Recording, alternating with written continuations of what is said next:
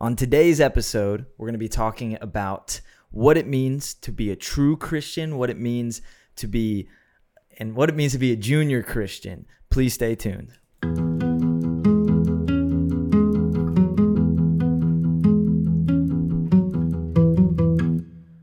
Boom, we back, ladies and gentlemen. Welcome to the Created Curious podcast. I'm your host, Bailey Mullens. Over there in the chair is Max. I don't know how to say your last name.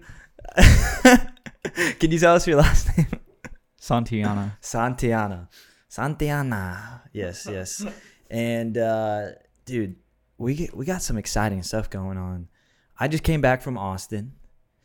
We're reaching college students in Austin. Dude, it is a whole nother like UT campus versus A&M campus. Two different things, bro. Like way different.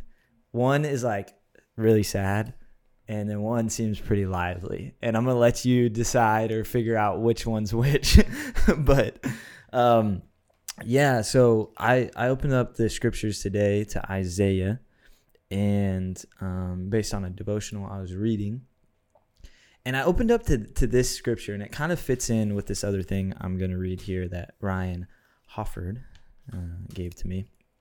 And it uh, is uh, Isaiah 45 9, and it says, What sorrows await those who argue with their creator?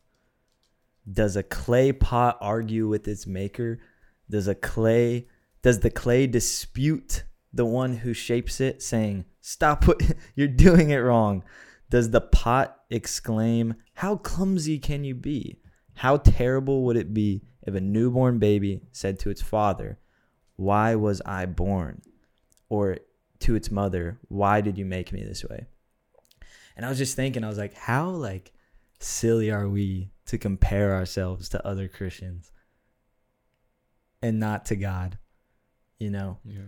Um, but I'll, I'll open this up later. Right now, I want to introduce our guest today on the show. I have the one and only, the one and only. Every every single guest that's on here is the one and only, but this guy is the most attractive Indian guy that I've ever met. Andrew Thomas. Not. Matt James is watching this. You know he's watching. He's gonna, he's gonna bring this up next time I see him. Thank you for that. Matthew, we love you. So you are a college student and you're in Chi Alpha Ministries.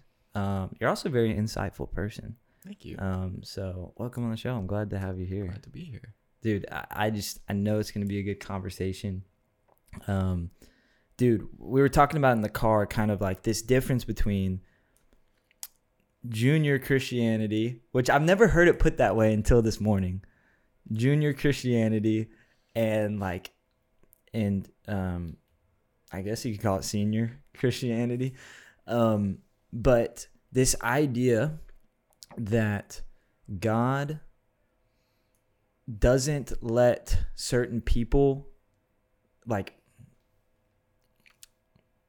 for instance uh like there's things that are secondary so god primary other things secondary and some people need those secondary things in order to stay in in uh in faith with god. And then others god knows is are strong enough to endure obstacles, to endure trials in order to get them to this other place of wisdom, of uh, experience, and just um, sanctification in order to use them for sometimes a more noble or greater cause in, in the sense. And uh, yeah, so what do you think about that kind of concept? I think I would first have to ask, like, so when you say like the they need the secondary things, is this like if they don't have the secondary things, they'll fall away from God, or they need those secondary things to fulfill what God has put them for? Like if a rock star was evangelizing, he needs to be able to play music. Kind Yeah. Yeah, I well, I think I, I don't think it's in that terms as far as giftings go. Okay. Um, but yeah, it's like like God has personal stake in each one of our lives, and so to each He gives the gives them what they can handle. Oh. Uh-huh. And some people can go through, you know, uh, a bunch of hardships and come out the other side and they're just like very faithful person and you know he says god's not going to give you more than you can handle and i Yeah. think that's each the individual Yeah. so i don't know what you kind of think about that No, I think that's definitely true. Like, I've met, we were talking about this earlier. Like, I've met a lot of people who are in the ministry or serving God in some sort of capacity. And at least at different points in their lives, like, they need, everyone needs a support system. yeah You know, everyone needs something like, or some people, not something, people, you know, in their life that support them somehow. You know, not everyone can, we don't all have the temperament or the capacity to be like Elijah. The dude was in the desert all the time, on the run all the line, all the time. That's not like I, I don't think I could do that. At least not right now. You know, maybe in ten years, sure. But can some people do that? We definitely know some people who could do that. You know, so I think yeah, to each, we all have our stuff we can handle, Yeah. and we all have the stuff we can't. And so God judges us and you know exhorts us and rewards us based on what we do with what we have and what we had to go through. so you actually grew up in ministry so your parents were church planters Yeah. what was that experience like and So- how do you think that shaped you versus someone that didn't So when I was like elementary school age, we were going to an Indian Pentecostal church in Atlanta, and my parents had already knew the Lord well before like they got married and stuff, but they became the youth pastors there for a couple years, and then God called us to move to Houston. Hmm.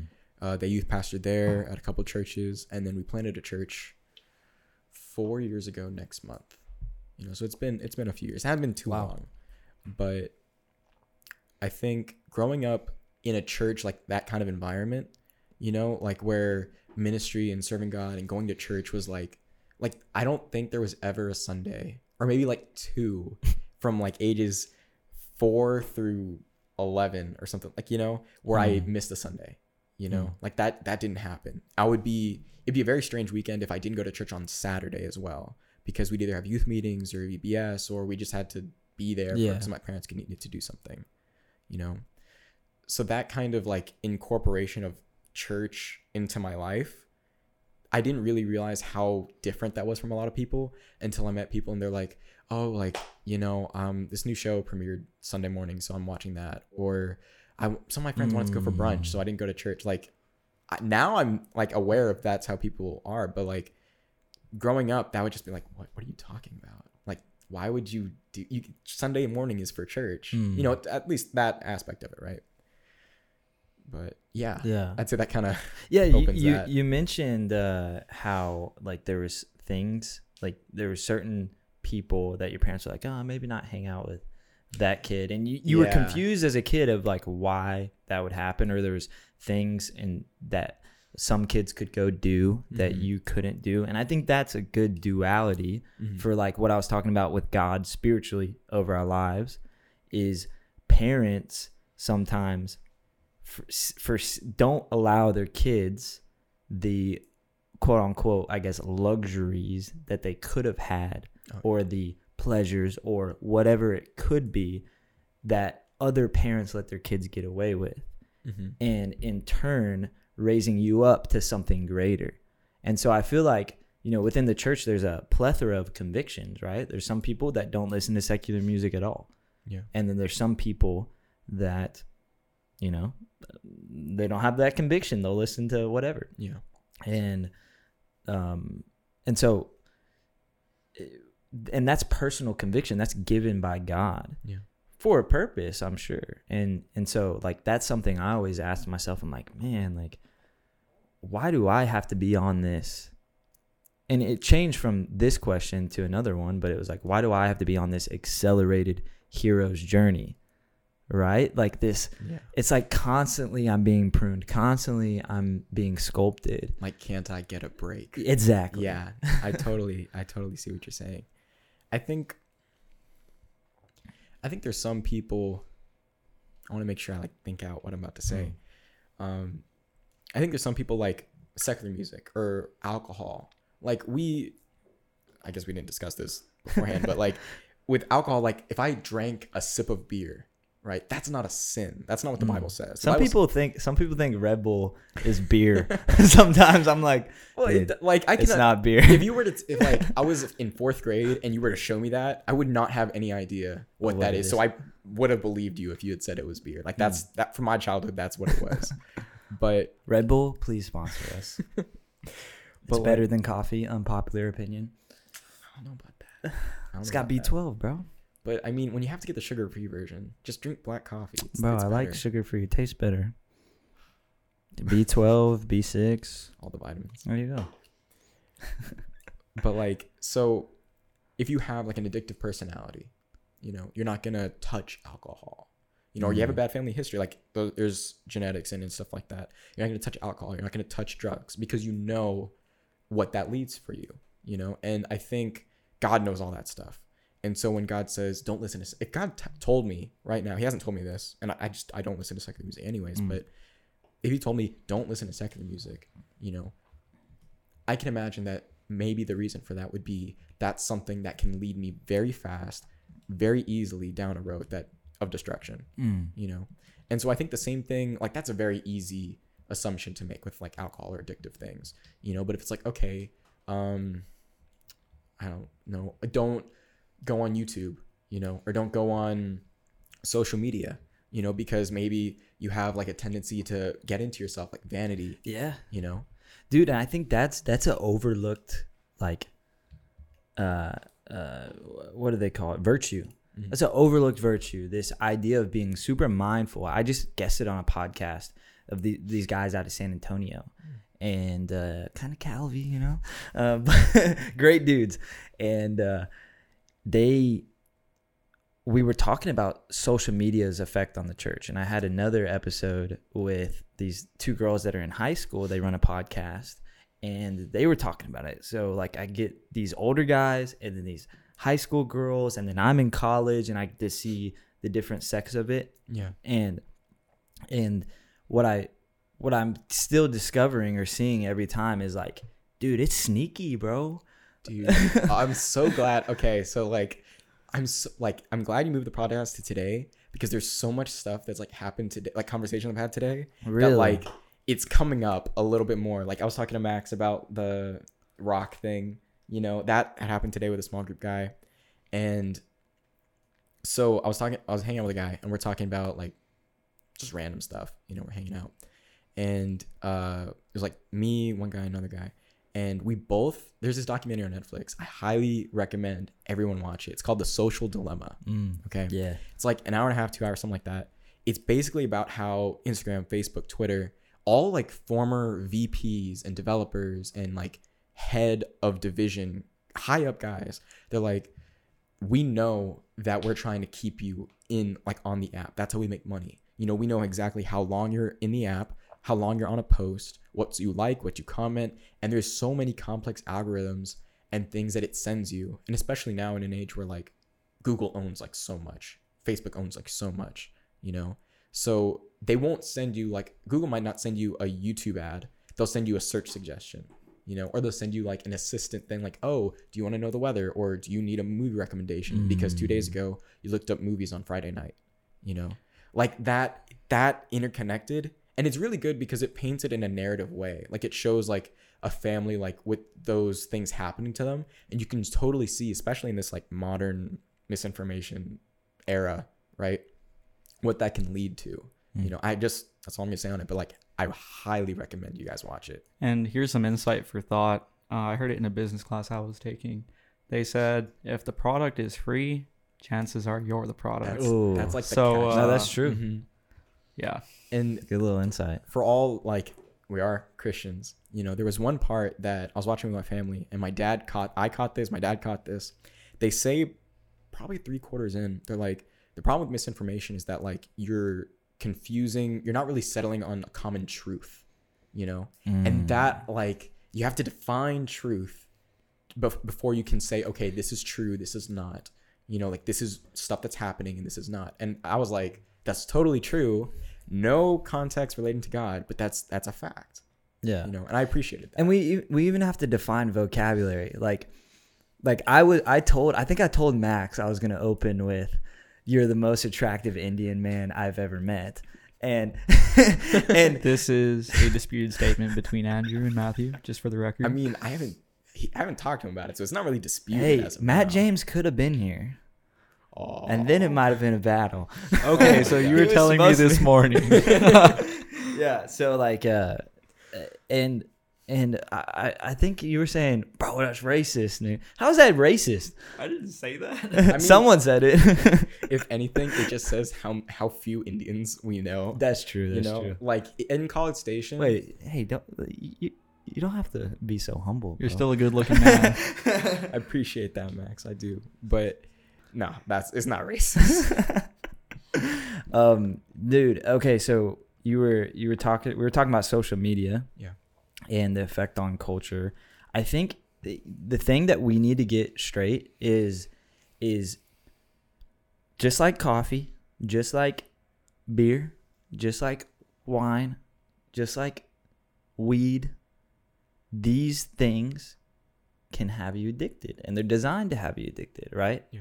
Cigarettes, and we know for a fact through studies that statistics show social media causes depression, causes anxiety. People that are on it, screen time has a direct correlation with anxiety. And based upon some studies I watched or read. And so we, we have to keep in mind that like every time we see the like, every time you know someone's like looking at our story and we can see exactly who Yeah. looked at our stuff and that is a dopamine drip every single time. And as like christians as people that want to honor god and follow jesus we have to be mindful about that. It's not something we can just be like oh well that doesn't affect me. It's like we like take social media fasts like step back for a second you know ask if you're spending more time on instagram or in the Bible, in the bible right Mhm. and so uh man it, it can be just as a drug as anything else you know and and it's but it's so sneaky it's seductive you know So, Andrew, I'm glad that Bailey was talking about fasts. What do you think is important to a good fast for anything? You know, coffee, meat for my vegetarians in the building, uh, social media. Like, and not so How do we- vegetarian how do we do that as Christians and make sure we're not starving ourselves? Okay, I that's different from what I I starving think- ourselves okay. from what like going too far with it. Not necessarily. I, I, I kind of worded it vaguely on purpose. Um, as a Christian, what does a good fast look like and why? hmm. I think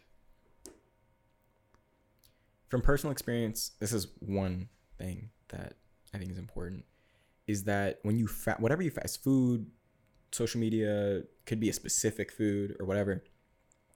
You know that you needed the fast when you catch yourself like do it like let me give an example. So like I fasted for some things like I was thinking about like future wise Mm. last semester. And I realized how much I needed to fast and kind of like take that refreshing, like that step back was I was like, okay, I'm not gonna eat. You know, it's a regular fast. I'll eat at dinner time and just skip two meals. And I was like, I found myself planning my day around my meals, you know, in the sense of like that's how my schedule worked. Mm. And I I was constantly like that that's how I schedule my day. So that's not in itself a bad thing. But I would repeatedly go back to it. I'm like, okay, like it's 10:30 now. I'm gonna go here and have lunch. I'm like, wait, no, I'm fasting. Huh. You know, and same thing happened with, like social media. When I I I think you were there at uh when we had company and Josh was like social media fast for like a week or yeah however long, up till Thanksgiving at least or something. And so I did. I delete Instagram, Snapchat, whatever. And I found is that music? was it a motorcycle That may have been it. but um, found myself like Zoom classes and stuff like that. Like I don't have the app, but I'll still get on my phone your and like thumb just goes there Yeah. just like and my attention span was so much worse. mm. Like being online for class didn't help, but it was all on me that the fact that I couldn't sit there for like 5 minutes and just focus on the class without having something in my hand or like checking for messages. Like no one texts me on that. I'll get notifications from socials, but like no one texts me like constantly. You know, Yeah. which where I need to check it. But I found myself checking it. I'm like, bro, like my text app, my WhatsApp, like something, please. That's one really cool thing about our community is that we're very self-aware people. And so like for the most part it Mhm. seems like and we keep each other accountable. And so I don't and we really care about God. We really do. And so we have this eternal like, you know, re, you know, return eternal reward and eternal uh perspective Yeah. on like everything we do. And so I don't see it being like as big of a problem in our church as in other Christian circles, Sure. which is like we're lucky for that. Mm-hmm. But what do you think the like do you do you think it has an effect on on us like the way that we see people and Like social media. how we interact with people like you can kind of know stuff about people without talking to them. Like isn't that kind of weird? So like yes. I think yes, it is weird. It is weird. It's different. It's not completely natural because and this is what I kind of this was the takeaway that I got from the social dilemma, right? I realized this when I watched it. It was like having a phone, like that's not bad, nothing like that. But having social media and constant communication, we've figured out a way to talk to each other without talking to each other. Hmm. You know, God gave us mouths. God gave us speech. He spoke first, noses. He gave us noses. yes, he did. you know, he gave us like like he invented our way of communication. Yeah, yeah. He wrote on the tablets, all that stuff. He didn't give us a phone. You know, he didn't text Moses the Ten Commandments. You know, we've we've created a way to communicate with each other, and He Snapchats Moses. Ah, he can't look at the Face. screen. Hey Moses, you got your airdrop on? like Moses, like he's like, turn the flash on. but like, like it's an imperfect way to communicate. Like one because we made it, but because there's no nonverbals, there's so much other things that come into play, and so many things that don't come into play. Yeah. And so like that's a very broad statement. You know, I understand that, but like, I think that's important to keep in mind is that nothing can replace the face-to-face communication Hmm. you know, or at, like at the very least a phone call, you know, or a video call. Like as much close to the real thing as you can get is better. So And would s- so would you say as long as you have like if you have the the discipleship, if you have people that meet in person and talk in person like we do, yeah, it, the the social media is but a like a, a layer on top. It's like some icing or sprinkles or something like that. like in the context of the community, yes, like a Christian community. yes, Yeah, I'd say so. Like I can't, like it can be a net yeah. positive maybe if you have the base of discipleship already. But if you're kind of like mainly knowing each other through a screen, it's probably yeah, it's not gonna, yeah. that's not gonna work. You know, like you need. It's like which would you pick? You know, in person or like. This is like a. Yeah. I feel like this is a statement on COVID, but it's not. Uh, It like is, boys and girls. in-person discipleship and community or online discipleship and community. Yeah. Like in person, it's more effective. Like that's It's real. yeah. Let's be You honest know, here. like whichever one. Like There's real and fake. better. There's real and fake. exactly like that is better. You know. So of course the other thing is going to be the extra Mm. because this is the thing that gets the best results. Like you can stop it right there. That's what gets the best results. Right. You know. You don't take a class online and become a Christian. Like you could maybe. Like you can do it and believe it. You can read the Bible and believe it and become a Christian, right? Yeah. but like that in person like jesus worked in person you know he healed from distances sometimes but he always worked faith and worked with someone's faith in person And Snapchat. Winkie Pratney, I think, says it best. Uh, the same fire that can warm a house can also burn it down. Mm. And it ultimately comes down to the posture of our hearts. Why am I logging on to Snapchat? Why am I logging on to Instagram? A lot of my friends in my Chi Alpha circle like to flame me because I make TikToks. And honestly, Is it music TikToks? no, Oh. they're like it's they're- Christian TikToks, Yeah, they're, they're Christian Okay. TikToks, and it's like you know if your heart's in the right spot, like me, it's like somebody needs to hear the gospel on this very toxic platform. Then the fire warms the house. But if I'm doing it so I can see indecency, to say the least, um, it's it's gonna burn down Well, th- that's my question though. C- Can you get on that app without seeing indecency? I would say no.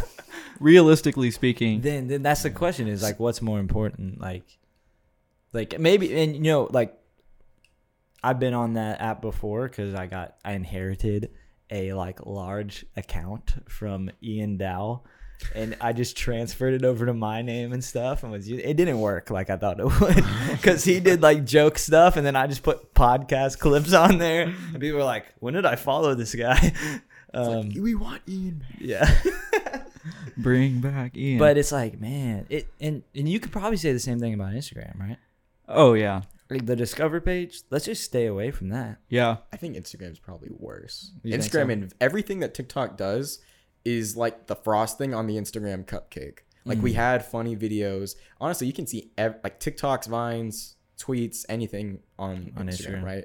But like pictures, like it's a very you're doing communications, right? Yeah, So you under you've learned like photojournalism and like the way that you market and deliver a message through an image versus through a video right. and and with sound or without sound those are very different things Yeah, you have to subliminally i don't even know how to pronounce that right like put stuff in Yeah. there. You know like a tiktok it's a lot or like a video it's a lot of motion a lot of things that you see but an image like it can sometimes you'll see just straight indecency but other times it's provocative without Mm. actually exposing everything which can be worse for the person viewing it you know because it stimulates you more. You wonder and your mind goes down that road. Well, and, and for all of the guys out there, I know for a fact, like, you know, the the the feelings of lust do not just come out of nowhere all the time, right? It's like there's a triggering thing, and we we're like, oh man, I can't believe I fell into that again. You know, like I've heard a lot of people. Um, like talk about that. Luckily, I've been free from any of that for a, for a long time now, which praise the Lord. Um, but but like just people that I've talked to and like trying to like disciple them through that, it's like it's like oh man, it just you know it just happens. I'm like, well, what what do you do before that? Well, I was on Instagram, I saw this girl, and uh, you know, it's like man, So I guess just full circling back, if you have a burden and the Lord's put that on your heart, or if you know you have the strength to uh to go through that, um, it kind of ties back into what you were saying earlier. I saw a video about it and it changed my whole perspective. Y'all were talking about how God won't give you more than you can handle. Um, to the Christian community listening, if you have a presupposition on this verse, I am so sorry.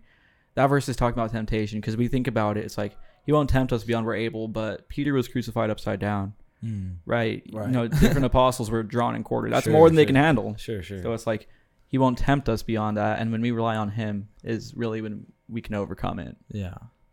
Yeah, I, I, I think I, I was mainly referring more to like, he's not going to like, he's not going to place a like obstacle in your way that he knows you can't overcome and grow from it.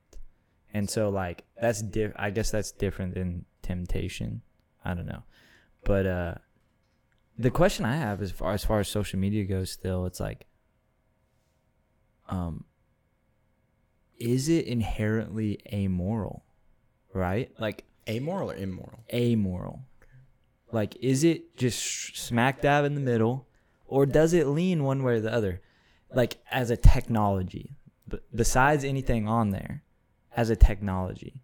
And i used to be like okay it's, it's just technology. But then if you think about it who are the creators of this technology? What was their intentions with this technology? And it's like does that does that make it a little less you know smack dab in the middle of not good not evil and does that make it a little bit more manipulative and and things like that? Like like can a technology be inherently evil? I would say Oh, that's a that's a big question. I can't say like for sure like it is evil or it is good or I would probably go more on the line of it is amoral. Yeah. Because I will say this like Facebook was not made it was made to connect people. It was made with the best intent. You can ask the founders of like Facebook, WhatsApp, several platforms. Like these guys made it with the intent to connect people, to bring them together, to share love, to share happiness. Like that's their founding statements, and that's honest. I believe that, you know. But I think at a certain point, the priorities shift. It's not necessarily what they want to do then when they made it, but it's what Mm. have they turned it into? Mm. You know? So I don't know if I could say that technology is amoral without like what encompasses the technology. You know, the f- people running Facebook, when their revenue is their priority, and that comes from the ads, and that comes from keeping you on the site. And then they have to think, okay, what's going to keep them on the site the Right. longest? Is it going to be like violence? Is it going to be provocative things? Is it going to be stuff that just makes you mad? Because that's true. The stuff that makes you angry is the stuff that gets more engagement. That's why they send you stuff that, like, it'll be a lot of stuff that you agree with, but then every so often you're going to see something like, man, that's dumb. Like, this person, because that's the person you comment on. That's the person you send your stuff, that stuff to someone else. It's like, man, look at this idiot. Mm. You know, they know that. You know what I do think is evil? AirPods. Bro, we were on campus yesterday and we're trying to talk to people. Yeah. Bro, those things are, are are from the straight from the devil, bro. Like you chill, cannot man. I have AirPods. Bro, no, but like think about it. Like what is what does the enemy want to do? Cut the cord. Yeah, he no, he wait, what? Steal, kill, and destroy, brother. he wants to blind you. He wants to he wants to close your ears. Mm. He wants to stop you from talking. Sounds like a, like I've been around Jonathan and Oh. Josh too much. That's how that's how they'll probably describe like communism and socialism, which is true, but like that's what it sounds like. Which, Dude, you can't know, talk to people. They won't talk to you with those things on. It's true. I didn't know the ground was that good looking. Like seriously. I know. It's, it's weird. No, yeah, It's really weird. People are sad. Like that's that's a topic I want to kind of maybe transition Sure. to is uh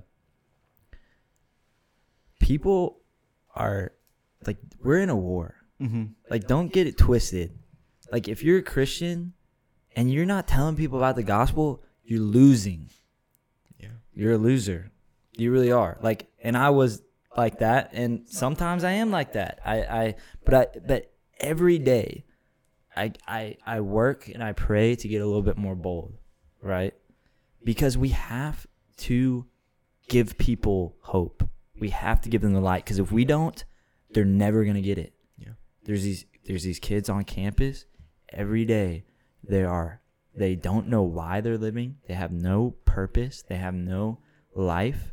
And and, and we're just like, "Well, I got to get to class, you know, and you walk right past them." And it's like, "But you you say you love Jesus, you know? It's like what would Jesus do in this situation? Uh, what would Jesus do, boy? Uh, got the wristband. Well, I even I even heard it put a different way. Uh, oh, it was either George MacDonald or Francis Chan, but they're like, if we want to stay biblically, like we want to stay, we don't want to be heretics. Stop asking yourself what would Jesus do, and start asking yourself what, What did, did Jesus do? do? Like Jesus did embrace the outsider. Jesus did show love above all else. Yeah, yeah. I think uh, I I'm almost certain it's C.S. Lewis who said this uh, in Mere Christianity. He's like, we're not. This isn't the home turf. We're deep behind enemy enemy lines. We've been turned to God's kingdom. You know, it's not like we came in. No, no, no. We were already here. He came, turned us back to Him, and so everyone else is still living this life, right? And we that is our mission is to subvert what the world says. Well, and you you would probably say that the most significant thing in your life, the thing that gives you the most peace, or or all peace, all hope, all joy, is your relationship with Jesus. One hundred percent. One hundred percent. But someone told you about Jesus. Yeah. Like that that was my parents. Like they were the ones who like I will be thankful to my parents for a thousand and one things. But the number one thing is that they told me who God is. I was about to say was is, you know? Like that all else beside like they could have left me on the street, could have done whatever, but if they had telling me what who Jesus is and what he did for me, that fixed everything, you know? Like I don't need anything else than that, than Jesus. Mm. You know, that was the biggest gift they could give me, and because He gave me a gift, and they told me about that. Well, why not just like you know you you you receive the Holy Spirit? Why not just chill in your house and stay away? You know Yeah. why? Like, bro, you don't want to push your like beliefs on someone, bro. Oh, I, mm, that's that phrase. There's a few phrases that like get me like riled up, that is one of them. It's like, don't push your beliefs on me. Like, no, like I believe it was an atheist who said this. He was like, if I believed in God, I believe that all if I believe that all that the Christians do, you know, and that Jesus is the only way to salvation, you know, like I would go and tell everyone because it's mm. like someone's laying on the train tracks, the train is coming, you're going to pull that person off. You don't care if they're like If they wanna stay on They want to stay. It's nice on the train track. I don't care. Bro, just get your snuggie. You'll be fine. it's like like man i've set up camp here i've been here for five years i'll get off it in a minute no you're getting off mm. now Yeah. because the train's coming pretty fast Yeah. Yeah, and I, I think you know that's a it's a great analogy. I think it has some flaws because we don't force it Yeah. on anybody. Mm-hmm. So like, there's not a really great one for one there. well you can't force it right, Right. like that's that is yeah that's the Well, it's kind of like what you were saying earlier. Is like, um, we have to like we have to define things all the time now. We have to define what we mean by what we say because everybody has different meanings for words now. And it's like crazy. Like I was talking to, I think he's he's my friend now. I was talking to him on campus, but he believes in God, Mhm. but he doesn't. he's not convinced that Jesus is God, Mm. and he's not convinced that like other religions don't have a way, right? oh like all roads lead to Yes, jesus Yeah. Oh. This idea that like and basically I was walking him through, I'm like, well, okay, the the Bible says that Jesus is the only way to the Father, right? The only way to salvation, right? And that that the God of Israel, the God of the Bible, is the only God. The one God. There's other spiritual beings, but he is the one true God. Yeah. And I was basically explaining to him, and he's a very logical guy. I would love having this conversation. And I was explaining to him, like, okay, explain to me how both there only being one God and there being multiple gods can be true at the same time. like trinity he's asking you Well, no, no, no. Like, like, how can like there actually like all these other religions actually have gods Mhm. that are the one true God, or like there be you know the there's I forget what it's called, but where religion has multiple gods. oh like pantheistic Yeah. Or polytheistic How can that be true and Christianity be true at the same time? It's impossible. Yeah. Like, but the, this idea nowadays is it's oh well, what's true to you isn't true to me. Well, no, that that's not true oh because like God is outside of our observations. It's Yeah. outside of our thought. Mhm. You know, so it's like I think for for me at least, I love talking to those kind of people because it's like I can break down each step away. I'm like, hey, dude, like you're already halfway there. You believe in God. Yeah. But let's think about this. You know, Yeah. why do we believe in what we believe? Um, but it was just it was very interesting that like, you know, uh, he he kept saying some of the the same things that I would have probably said in the past of like, you know, I I believe in Jesus, but like, how do I trust every word of this Bible? Right? It's been Yeah. translated a million times, and I was like, well, actually, it, it hasn't been you know like it's not like we go from one translation to another to another to another to another and then we finally get to the new living translation through Yeah. a million it's like we go back to the original the original like we retranslate from Yes. the original stuff every Exactly. time and it's just these these things that we take as truth propaganda that are uh that we we accept as truth because we've heard them oh well that, oh, it's just it's obvious that the bible couldn't be accurate it's been translated too much and that's like they think that's a fact It's not yeah so i don't know i'm on i'm on a my soapbox here No, I mean that's a valid like I think that is something we see now. That's a conversation I've had with a lot of, with more people than I expected. You know, not a lot of people, but more than I expected is that like I have to I feel the need to defend the Bible. Not like I feel the need, but that's the conversation I'm in. Is like no no no no. I'm not picking and choosing. The Bible makes sense. Yes. You read it cover to cover and you actually look at what it's saying, you know, and what Jesus says about who he is and what the Old Testament, like Mm. how that connects, it makes perfect sense. yeah It- but if you only look at like 4% of it, no, it's not going to make sense. Or you're going to think that it's hypocritical. Well, and this was this was brought up. He was like, "Dude, I, I love the whole Bible, but like, I don't I don't know why it has to have this fluff about you know you're not supposed to marry another man." I've had that exact conversation. That what makes what happened with your experience? So I had a I had a friend, literally same thing. I was like, dude, like you say you're a Christian, but you don't like, but thi- but you like- don't believe in the Bible, but you don't. Yeah, I was like, which you- is the founding like- document. You know, like that's it's that's it. Like you can't say I'm a Christian, And but say, not but I believe. think this part of the Bible's wrong. bro yeah if you if you like that's that's what it comes down to and it's like so important that we get that correct because if we don't believe in the integrity of these scriptures then we might as well throw it all out mm-hmm. Yeah, we really we really ought to you know if if we don't believe in the integrity of the scriptures i think most of the time you know i want you to f- finish your story but no, yeah. uh i think most of the time we like we just listen to what people say like oh what the, slavery's okay in the bible i can't listen to the bible it's like Uh-huh. dude study a little bit more and, and tell me what that actually meant which was enden- endangered Exactly. servanthood Mhm. you know and like every seven years you have the year of jubilee. Like there's so much.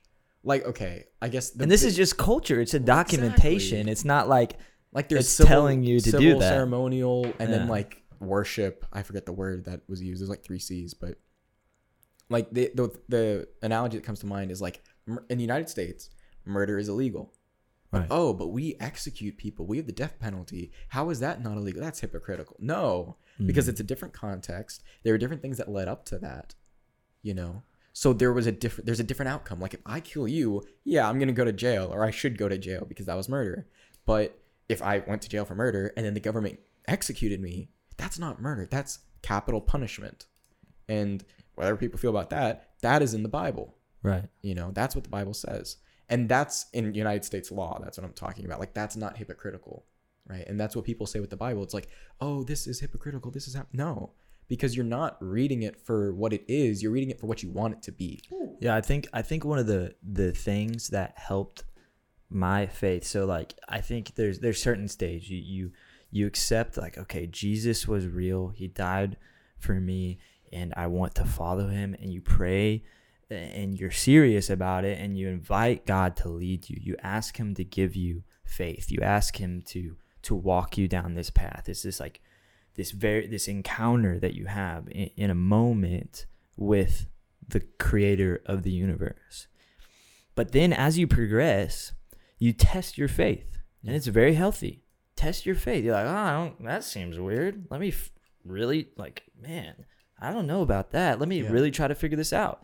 And, or like, oh, well, that, that kind of doesn't make sense. Like, why would it be like th- that way? Or, mm-hmm. or, but this scientific thing that this guy says seems right. And I would say it's very healthy to test those things and figure out, really figure out logically or, or however you want to do it, yeah why you believe what you believe. I mean, that's, I mean, Paul encourages that, right? yeah He's like, always be able to give a defense for the hope that you have within.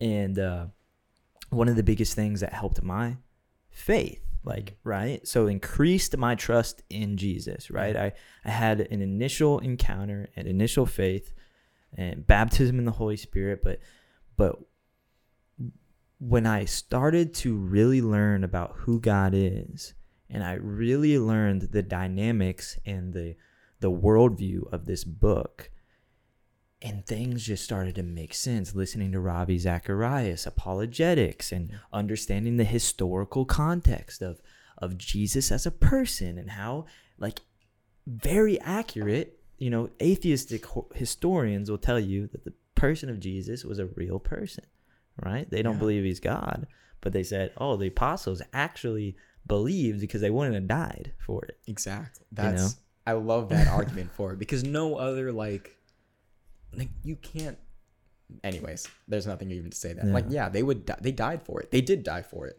you don't die for something you know was a lie Oh, and he died too. Yeah. you know, like he died for, you know, what everything that he did. Like that is a historical fact. Like it, it's the the three things. It's like uh, lunatic, liar, or Lord, Yeah. right? Yeah. It's like he's either God, he's either a lunatic, or he's alive. There's no good moral teacher. He claimed to be God. There's no if you, You know, uh, he- the case for Christ. we believe he was God, but the case for Christ, that's exactly the point. The case for Christ by Lee Strobel, right? Love I love that book so much because he he makes sure to say at the very end he's like, you know, I've come to Christ because I looked at the facts. And if you read the Bible, like you can be an atheist or a Muslim or a Hindu or whatever. Mm. And you read the Bible cover to cover, if you actually read it properly, then you would understand that there is two conclusions that you can come to. Hmm. He's either a liar, which means he's a lunatic, or he is Lord. He hmm. did not leave because the same guy who said, Go and love your neighbor as yourself is the same guy who said, I am the way, the truth, and the life.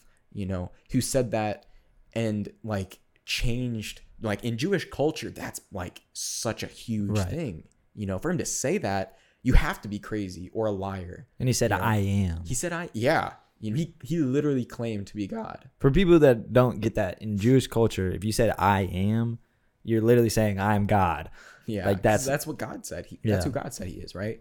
Like that, and that's why I love like the chosen the show because it shows you exactly how much of like a splash in the pond, I guess, for lack of a better better phrase, Jesus made Mm. when he walked and did the things and said the things that he said.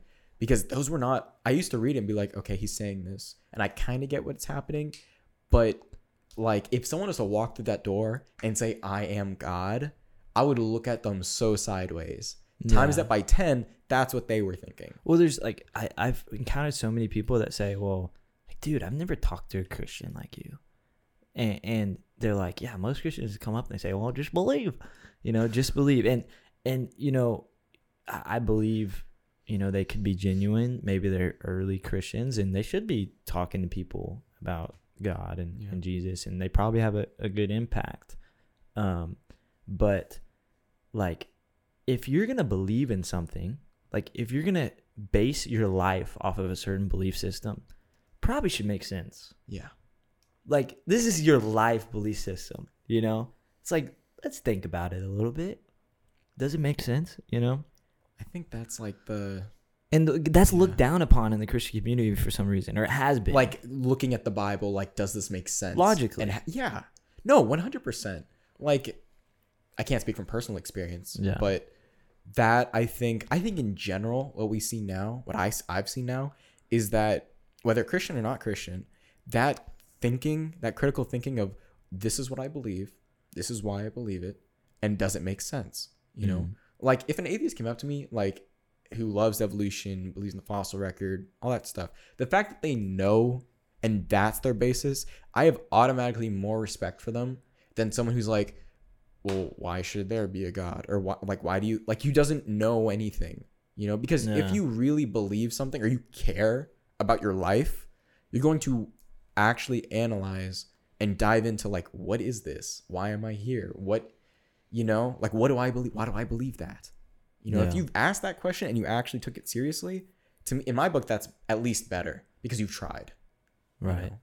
i love the objective moral argument so there's like a bunch of different things that like can increase your faith you look, like look at the history you look at the prophecy Yeah. you look at you know uh, the apologetic side and that includes moral arguments but it's like eh, michael weidman was on here Yeah. And i'm lucky to be his friend. Like he's a really Michael's awesome. great guy like anointed and um just walks in leadership really well you know? Uh he, he like i i feel comfortable like following him you know?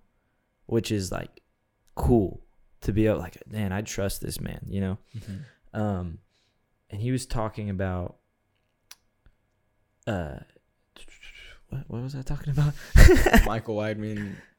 You were talking about like apologetics and prophecy and like the different things to grow your faith. Yeah, the the I, I don't remember what I was saying. He probably mentioned this, but the uh oh yeah. So people will claim to be an evolutionist, Yeah. but they don't live their lives according to that belief. So there's there's this hypocrisy within their own life where it's like, "Oh, I believe I'm an evolutionist, but I also believe we should take care of grandmas." You know, why take care, you know, or Natural like selection, bro. exactly. and they don't they don't live to survival of the fittest, you know? yeah. and that's because the the what the bible says is that everyone has like this god-given morality embedded into who they are Mhm. as a human now when we get the holy spirit we we kind of we break off from our own selfishness and all this other stuff but like we inherently know that there's a right and wrong and like for instance you know I should not hate you for your skin color. Yeah. Atheists will say the same thing. But why is that the case? Like the common truth. Yeah, so what Yeah. what makes that wrong to the atheistic thinker if we're all just, you know, random stardust Yeah. that just formulated uh, from a explosion and all of these things just happen randomly. There's no purpose, no point. What makes that wrong? It's really that that that foundation for morality. Like you don't see because it's like okay, if I'm an evolutionist, I'm an atheist. My what is my goal as a human being? To what help the next guy? Why? Like why do I do what I do? Mm. you know like okay because we want humanity to evolve. Well then that means the natural outcome of evolution like in that natural selection mindset is that you cull the weak right? You Mm. don't give to charity. You don't help the mentally ill the physically disabled because you don't want those bad genes to pass on. There are genetic diseases. If you fully believe in that that's what that comes to. No one just really wants to get there no one will at, at the very least they won't think that far at the very most Yeah. they won't say that much but that's where it leads you Mm.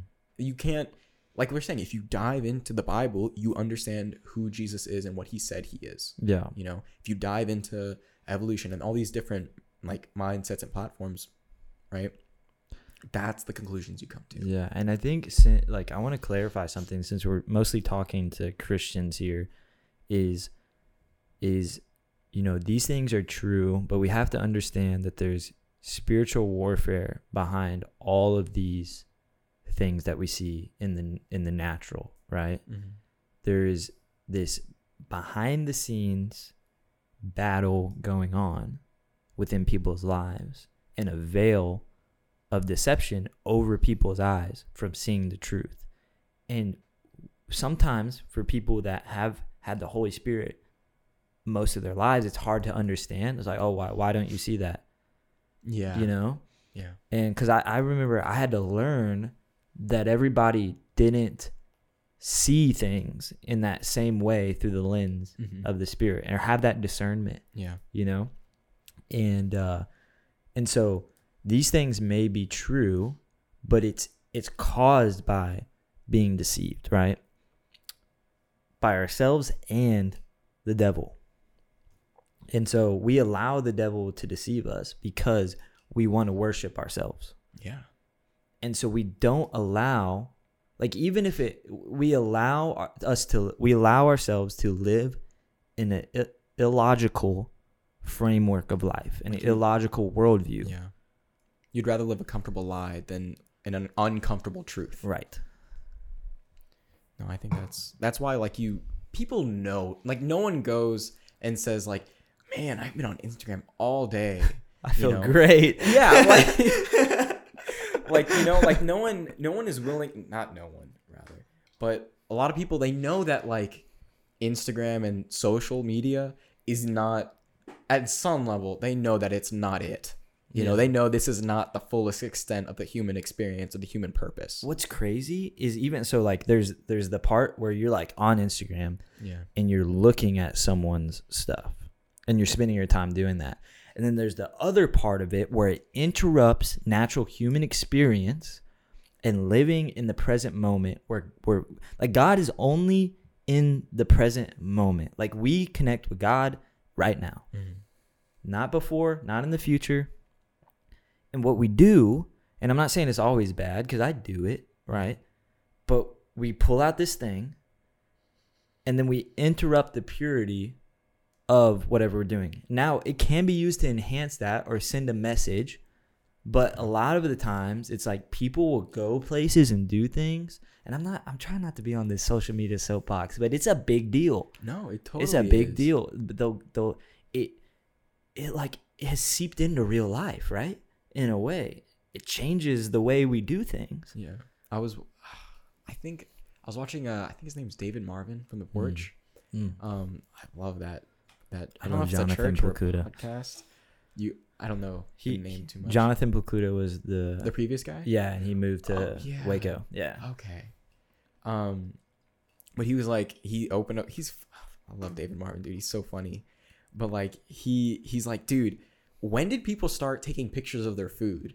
Like that like if I'm having a meal with you guys and I take a picture of my food, like that interrupts something. Right. You know? It's it's we see it commonly now, but really think about that. Like if Judas or James took a picture of the Last Supper, it probably Jesus would not be very happy. Well, and, and in our community, bro, we ever like Josh, me, every like if we're at company and like someone pulls out their phone and they're like, we'd be like, you get "Mm, flamed so hard. bruh, You put your flamed so phone down, and that's not to say the food is good. Yeah. There's always good food at their house.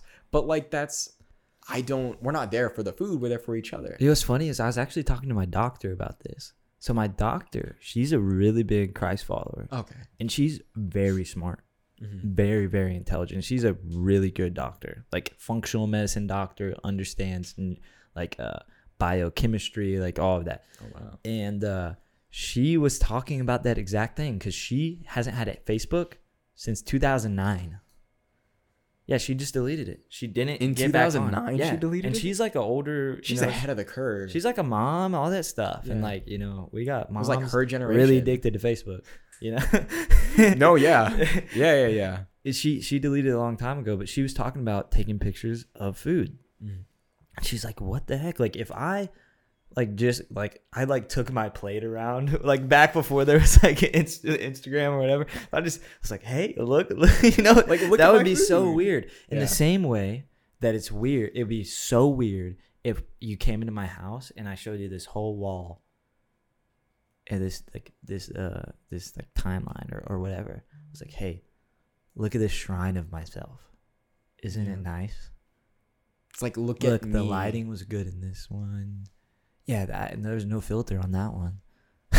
No, yeah, like, I- I think like and it's just all you, bro. it's It's, so it is very it's weird. It's weird. That's there's no sugarcoating. It is weird. like let's just be mindful of that because whether or not it's like inherently bad, is making us do some weird things. Like there's ne- there's, there's never another time in history where you just have it's Max is over here cracking know. up, where you have personal shrines of yourself. his face. I couldn't. Like why do we do that? I, I mean I get it. I get it. People want to see you. Like if I posted a picture, like I used to post pictures of other my like people in my life because I was like I'm gonna stop posting pictures about myself. I'm gonna start posting pictures about people in my life and writing descriptions about them. I started doing that. Sure. Those get significantly less likes because people don't follow you to see your friends. Yeah. Uh, to be honest. They don't. They want to see you. Yeah. You know, they'll follow your friends to see your friends. But it's like, I think there is, and this is a distinction in my mind at least. It's like if I have a catering company Mm. and I want to show people what I like, that's the purpose of my Instagram is to show people what I can do so they can hire me. You know, what is the purpose behind my Instagram full of self? Like, you can, I'm be real, you can tell a lot about a person, guy or girl, based on how many other pictures are selfies. Like, that's I'm not wrong there. You know, oh. like like how many are selfies? How many Oh group shots? gosh. Like if Oh my god. It's getting He's going in, spicy. dude. It's Like- getting so spicy. Keep it coming, bro. or like are they anything? Like there's this one guy I have on Snap. I don't know why. I should honestly like unadd this guy because I don't talk to him. I haven't talked to him in years. This dude smells s- sells weed. Okay? I thought you were gonna say this dude smells horrible.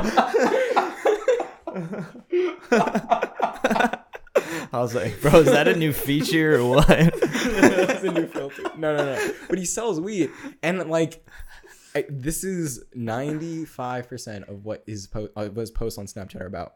It's either he's selling weed, he's getting his bag, which means selling weed or drugs, or his heart's broken. Hmm. Usually by the same girl for like the last two years. Just the you know, like it's that is what his pro. I don't know why he says all that, but you know, like Probably that's- because that has replaced human connection for him. yeah. Especially if you're smoking weed, it's like that's naturally isolating. You don't really want to talk to people. You're like, I can just do this. I feel good. That's my replacement. But it's not. and like that's the outlet for a lot of people like social media is either the way that they meet people or it's a lot of people it's the way that they like express themselves like you either get stuff in or you push stuff out that's a really Mm. weird way to say it but you know like you know like this Yeah. dude like he, he Mm, like of people, personally, but- personally, yeah. I I don't look at a lot of people's things on Instagram. Like I'll probably stay on there looking at like a couple of people. I'm like I actually am happy they put like the stories you care about most Yeah. up front. But like I mostly just put stuff for other people, Mhm. which I don't know if that's good or bad No, it's you just don't consume as much as you put out. That's because I get convicted, bro. Like fast. Really, I get convicted fast. I'm like, why am I doing this? That was I'm wasting Yeah. my time. It's like when you look at I, I set app timers, and that helped me bring down my social media use cons- huge amount because I went from like I think at worst it would be sometimes like four hours a day Yeah. on on one app, you know, Right. and it'd be like I can see how many times I unlock my phone, how many notifications, whatever. But once I put in a timer, I was like, okay, let's bring it down to from four hours. Let's bring it down to at least three, and we're gonna work our way down, and then like two hours, then one hour, yeah. and now, like, if I'm on it, I get off it so much faster just because I'm subconsciously aware of how much timing I'm Yeah. spending. you Yeah. know? I, I, I have a timer on Instagram and Facebook. I only allot myself an hour. Uh, and then you can like press the 15 more minutes. Yeah. But it like it's you're like oh you know if That you press guilt. it you're just like okay like I got to get off of this. Mhm. and if you hit it again you're like man I must, must something must really be wrong today. Yeah, you press and it three times. and then you can see, like, I can look back. I'm like, okay, Thursday I spent 15 minutes.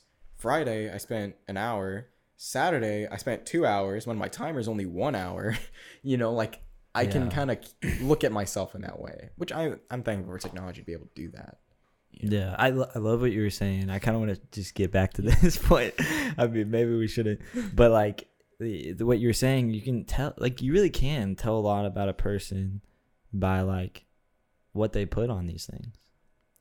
like those guys or girls like if you post like yourself right that's one thing if you post your friends like i don't think that's wrong or suggest anything like you're posting your friends you love your friends Sure. if you post like we all know that that one person who posts like really weird quotes and like i'm so lonely or maybe maybe it's just me but I, like See, sometimes this is why I don't look at it. I'm really glad Like- you weren't talking about like C.S. Lewis or something. no, no, no, no, no, no. but like like there's Max was like, "Hey, man." that hurt my feelings, bro.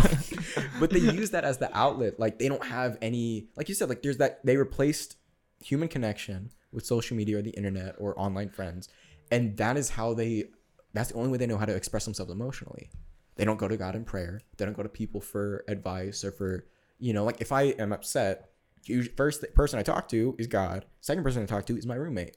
Yeah. Like he, we've been roommates for a long time. You know, I knew him in high school. Like we're very we're best friends. You know, so like that is where he's where I go to. God is where I go to. I don't go to Instagram and say like, guys, my girlfriend just broke up with me. I'm so sad. You know, like that. yeah, That's no. That's Yeah. not natural. That's not how it should be. it's weird, dude. It's weird. So Eli Stewart, our pastor, Mountain Valley Fellowship in College Station. Everybody should pull up. Uh, he was telling our leadership training class one time. Bro, you're leading the globalist here, man. The I'm what? just joking. I don't even know how to spell globalist, bro. Um, no, I forgot what, what the context was, but it definitely applies here. He likes to whitewater raft, and Yeah. that stuff is pretty dangerous. That's and like sweet. it capsizes a lot. Uh, he said the trick is when you're underwater with your raft, you look where you want to go. So where your eye goes, you will go. Mm. So this, I mean, social media, like where your eyes go, you will go. And tying back to what we were talking about earlier, um, Andrew, when I was talking about fasting, like if you recognize that, you know, oh, I hit the timer three times, I should definitely take a fast.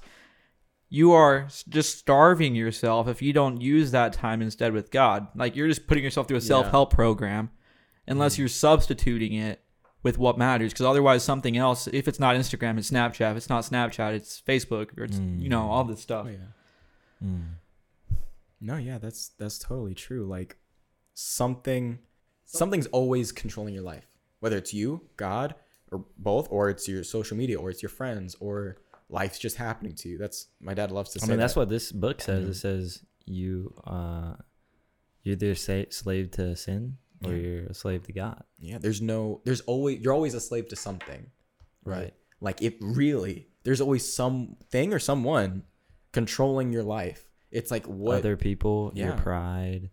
Oh, this, yeah. you know. like there's always like these are not godly relationships where it's like you see the guy or the girl like no matter what the other person does they will always go back to them or they will always you mm. know like oh, i gotta text them back like why you know like mm. yes you should it's a relationship but you don't have to text them back this second or like be so on edge about something Right. Don't be a simp. Just don't be a simp, bro. Dude, I didn't even know Max what I didn't. I right honestly there. didn't even know what that word was until I met you. that sounded like a Man. diss, but it's not. I mean, I'm honored and humbled at the same time. But like some someone something is always running your life and you want it to be god you want to be in control of your life like you know to some extent yeah, but like something is is running your life I, I'm about to drop a bomb Ooh. max being sick for for anybody. for Max is single, ladies and gentlemen, and he's a very good-looking guy. he I is I uh he's got a nice smile good glasses I can't believe he's single. I was telling him this the other day, like no lie, wasn't I, Max? I was like, bro, like, dude, you are mm, if any ladies from Something san else. antonio texas San Antonio are or listening College Station. Come that on, is true Come on, ladies. You know, godly women only So we were saying, we uh, what, what was I saying? oh no oh, oh, I'm about to drop a bomb. bro. Okay, so how many people listening or watching check their phone first thing in the morning? When you, the first thing you do is wake up, grab, look. I know that was me at one time. Uh, and it's like you know, especially if you leave your phone by your bed, it's always like kind of a temptation yeah you know, to do that in the morning. But like I always think of like the seek first the kingdom thing. yeah You know, it's like, man, it that's where I really get convicted. If I touch my phone first thing in the morning instead of praying, mm-hmm. instead of seeking the Lord, whether if I if I'm still in bed like and I'm awake, I'm gonna like the first thing I do is pray. oh, that's good And if I don't, something's wrong. you'll get convicted on that very yeah. fast. Well, not when even just aware of it. convicted. It's like affects the rest of my day. yeah You know. I think like I have like timers and Boom, I have a focus. no, no, that's a very good point because that's such like any anyone listening who's like listened to a message by Matt Carpenter. This is like preaching to the choir.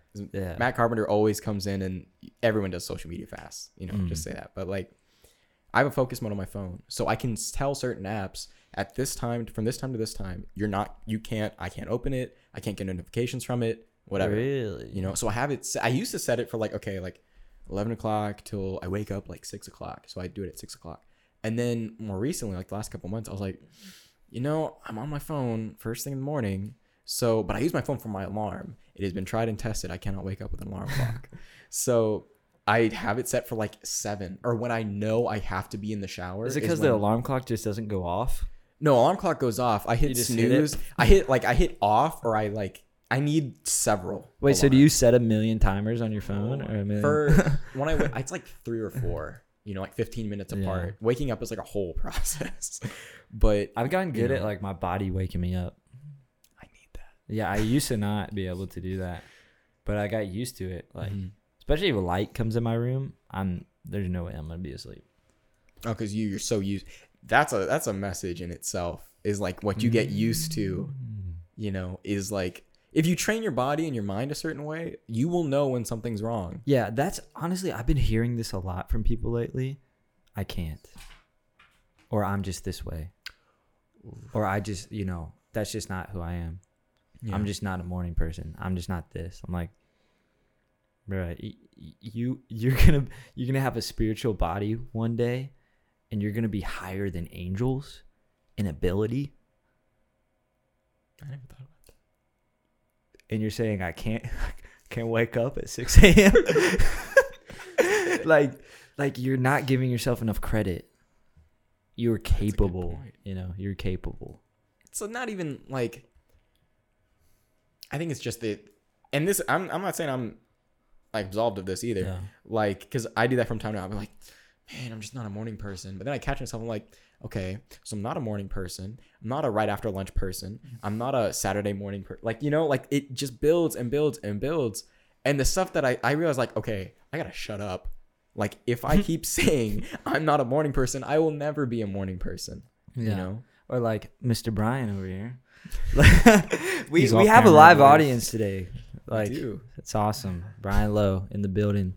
He did comment on the last one too. Really great question. You want to go back and watch that, it's with um, Jonathan Bryce. Uh, I was talking to Brian just like a few days ago, and I think it was like two days ago, maybe, talking about fasting. So I do like fast every day. I do intermittent fast. Okay. So I That's probably right. eat one or two meals.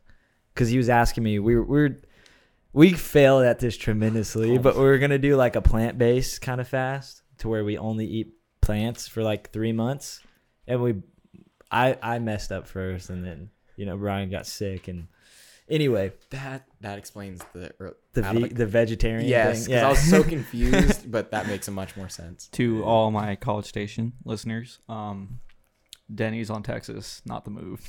oh, Sorry.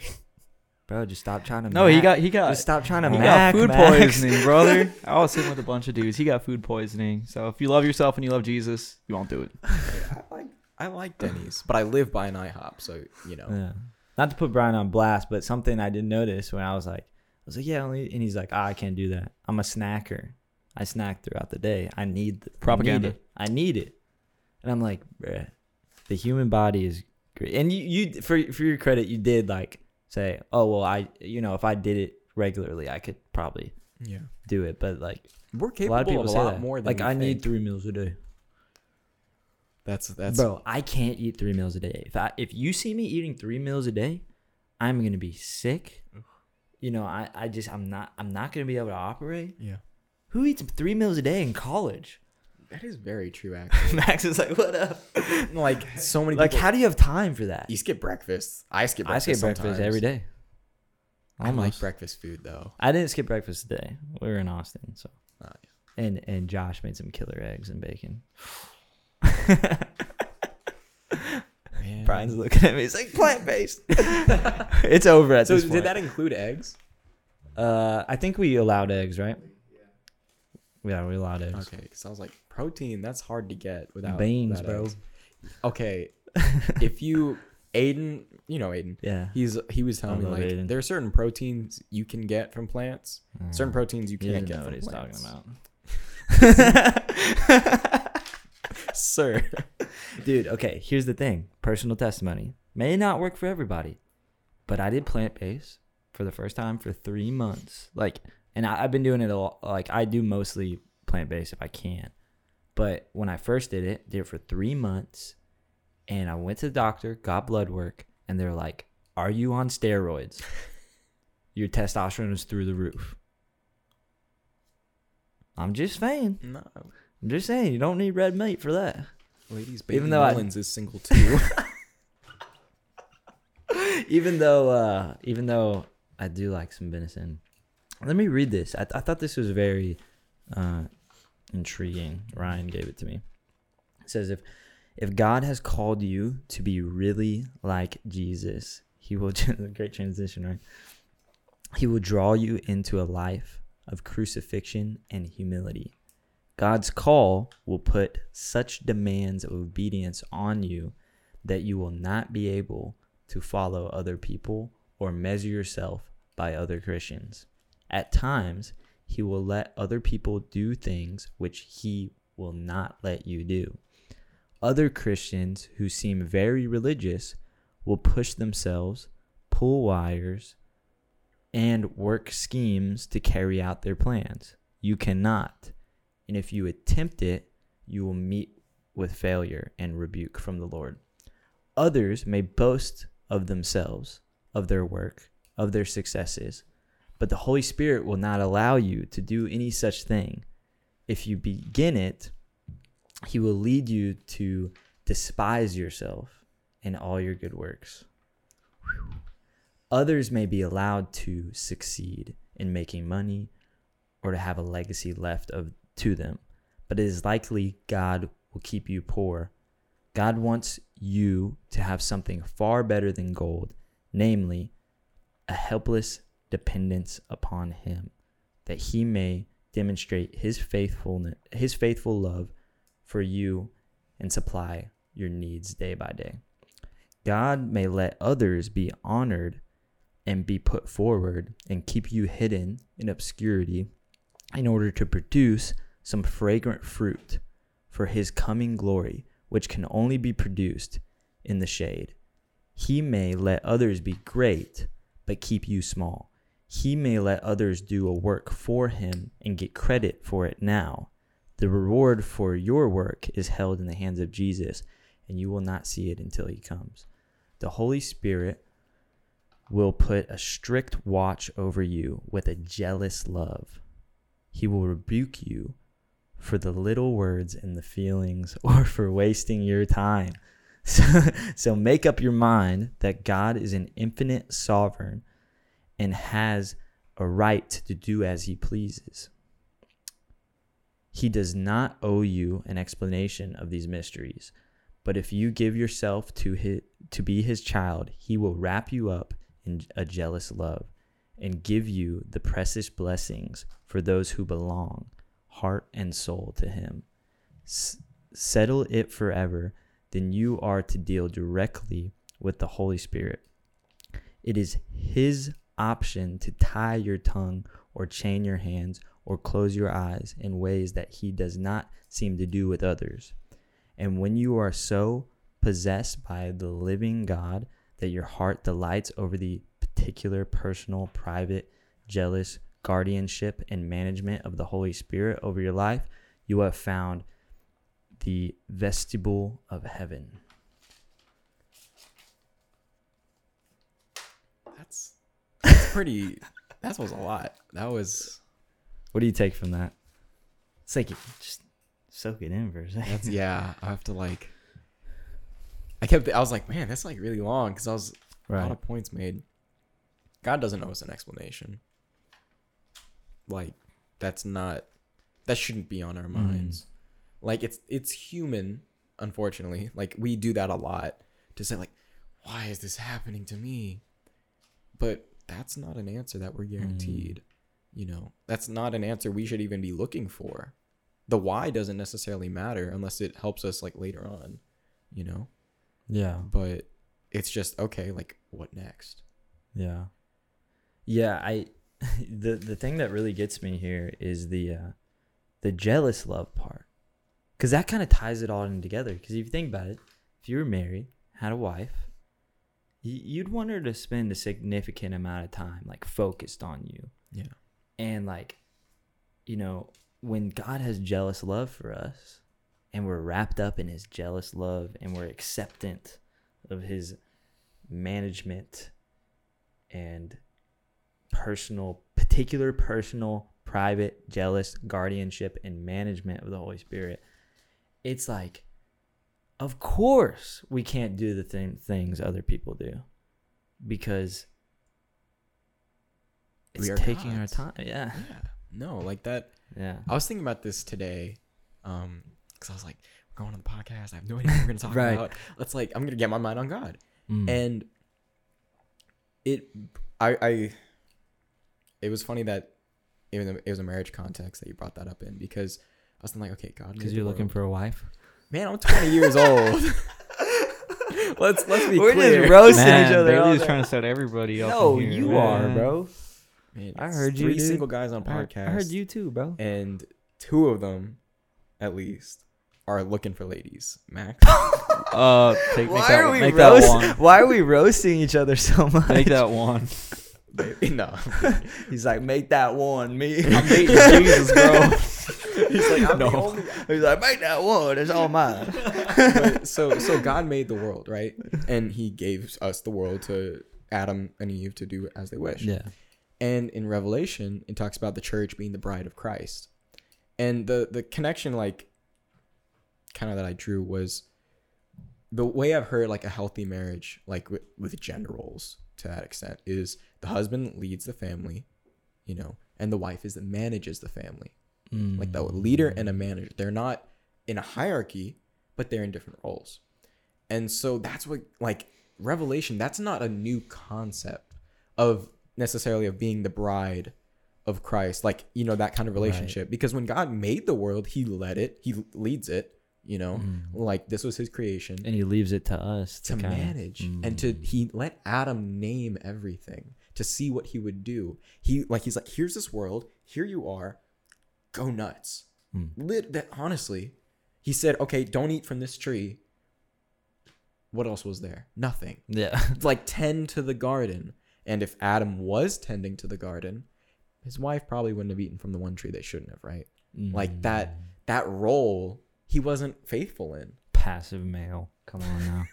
Yo, there's like a actually a lot in that chapter of Genesis. A lot of people don't Dude, necessarily. don't So- skip over that. No, okay. So, well, I mean, well, Like, yes, People but read yeah. it so like, fast, like, oh, no, just- no. I mean, like, okay, there is Yeah. like the the fall, but it goes even deeper. Like when we look at you know the Bible and it talks about marriage roles, right? If we look at it, the role kind of was kind of flipped from what we know today. Eve was making the shots when she said, "Oh, here, eat from this tree. Oh, here, look what I found," and Adam was being passive. Like I don't know about me, like my natural tendency as a guy is just to want to kick back with the boys.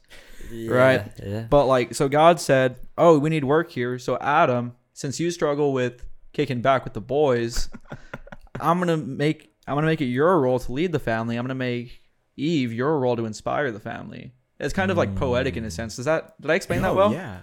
yeah.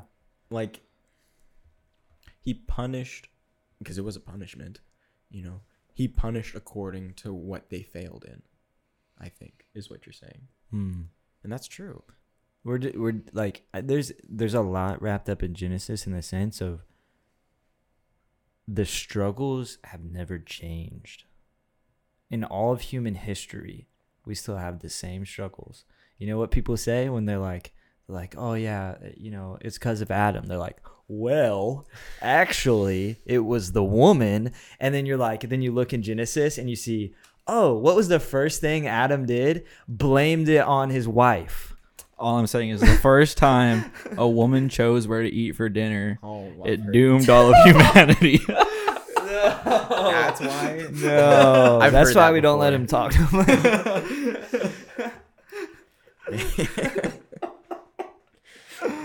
Oh boy. next time we have a girl on the podcast it's gonna be very interesting Dude.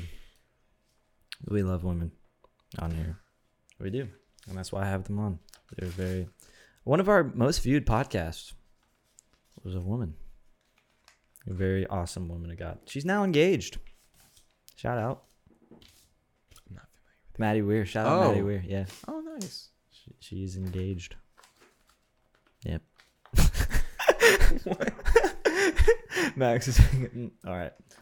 Where do we go from here? i don't know uh, when we were talking before Yeah. we started, you were kind of talking about senior Christianity Oh, and junior Christianity.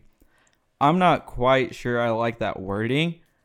I would say I would word it personally, and that's why I'm bringing it up to talk about it with. That's because you're a weenie hut junior. Who was it? Oh, it, I forgot his name. The National Chi, Chi Alpha director. He was like, and that's when I found out I was a weenie Christian. yeah No. scott martin yeah A weenie. No, but I would say true Christianity, aka discipleship, and Christianity. Like I, I've kind of been thinking about this recently, and I made a, a TikTok about it. Sorry, guys. Um, and I actually got a lot of like discussion on it. The way I said it is there are too many Christians in the world. I know it's a very bold statement, and I say it to get someone's attention. And Huh. so, ideally, there shouldn't have to be a distinction between Christianity and discipleship. But the fact of the matter is that there is one, right? You know, if I if I go to Northgate right now, I'll see a bunch of these bad boys, right? You know, there, there will be people people at the bar districts that go to church the following morning, and those aren't disciples. You know, disciples they love they you know they count the cost. Riota, Pastor Riota from uh, UTA Chi Alpha gave a really good sermon on that. The four marks of a disciple. Y'all should check it out. But yeah I mean, Yeah. so is it senior Christianity or is it discipleship? Mm, I think I understand. I think I understand the the confusion or the issue with the terminology. Paul writes. We can bring it back to the the juniors word. always get mad about being juniors. Hey, me, junior. I- I'm okay. I'm thinking junior in college, man. That's where my mind goes. But Paul writes to. I'm really bad with the references, but he talks about. Max. but he he writes about like when you're in the faith, you're an infant, you drink the milk, and then when you get older, like in your faith, you drink the solid food. And he Mm. basically is roasting a church. You He's like drink the solid food? you, you eat and drink, right? The solid food and water. He's basically roasting a church I put like all of my food into a uh, you know food food processor and then I just drink it. It's a smoothie, bro. I almost believed you for a second there. I really did. I was like so milk doctrine. Yeah, yeah, so so he's roasting a church. Like he legit he's like, you guys are still drinking milk when you should be eating solid food and teaching the word. That's the point Mm. he's making. He's like, you guys are still on day one. You should be on year five. right. You know, you've known this, you've been hearing this for plenty of time. You know, that's I think what I mean is like junior and senior Christianities. There's some people who and that's not bad, like who are newer in the faith Yeah. or newer in, newer in maturity wise, that, you know, like I like you can't listen to secular music without your mind going to this thing or that thing or going online and stuff like that. So you set those boundaries, those parameters around yourself. You know, but if you're like when you're when you reach that maturity in your Christian walk with God, you don't necessarily you might still do that just out of habit, but you don't need to. Like, Mm. you know, like I don't have an addictive personality. Now I'm not gonna go drink or do whatever, right? But I know that like if I drink one sip of beer, I'm not gonna drink three more Yeah. you know i because i know my personality now that might not be true for other things but that's the distinction i make Yeah. between junior and senior Well, like uh, to those who have, more will be given, and to those who lack, even what they have will be taken away. You know that scripture. i do i'm just like that was the one that's one of the few verses that i'm like i'm still trying to understand what he's talking about He's talking about if you want more of God, you'll get more of God. oh mm-hmm. If you have the light, you're gonna get more light. If you're living out of a place of lack, you're gonna lose what you even have because you're trying to hold on to it. like oh like where your heart's at and Yeah. okay i see what you're saying because on paper it looks like to those who have more will be given to those who don't it will be taken away so i was like Market capitalism. that's yeah but okay inverse capital or inverse communism. But no, okay, that makes sense. Yeah, like if the the talents, right? The guy who went and buried the one right. is the one who got thrown in jail and punished and stuff. But the ones who had five and what I think two or four, they used it, produced more. You know, they were trying to be faithful in what they did, and so Hmm. you know they were rewarded for it. Do you think people like can get different levels of like like you know some people have like big callings and like so everybody wants to, that like big great massive calling. No, no, I follow. Yeah, but but uh but the person that's in that like would be like hey if you knew the pressure or the sacrifices that it took you like you'd rethink that kind of. But they're all but still they're like i'm so glad god has called me to this do you think that someone like you know the more that they seek the lord the like you know their calling changes maybe or no it's kind of a Maybe. dumb I think- question no, honestly no, no. I think we talked about this Sunday night. I think. did we the call like ch- ch- calling callings changing.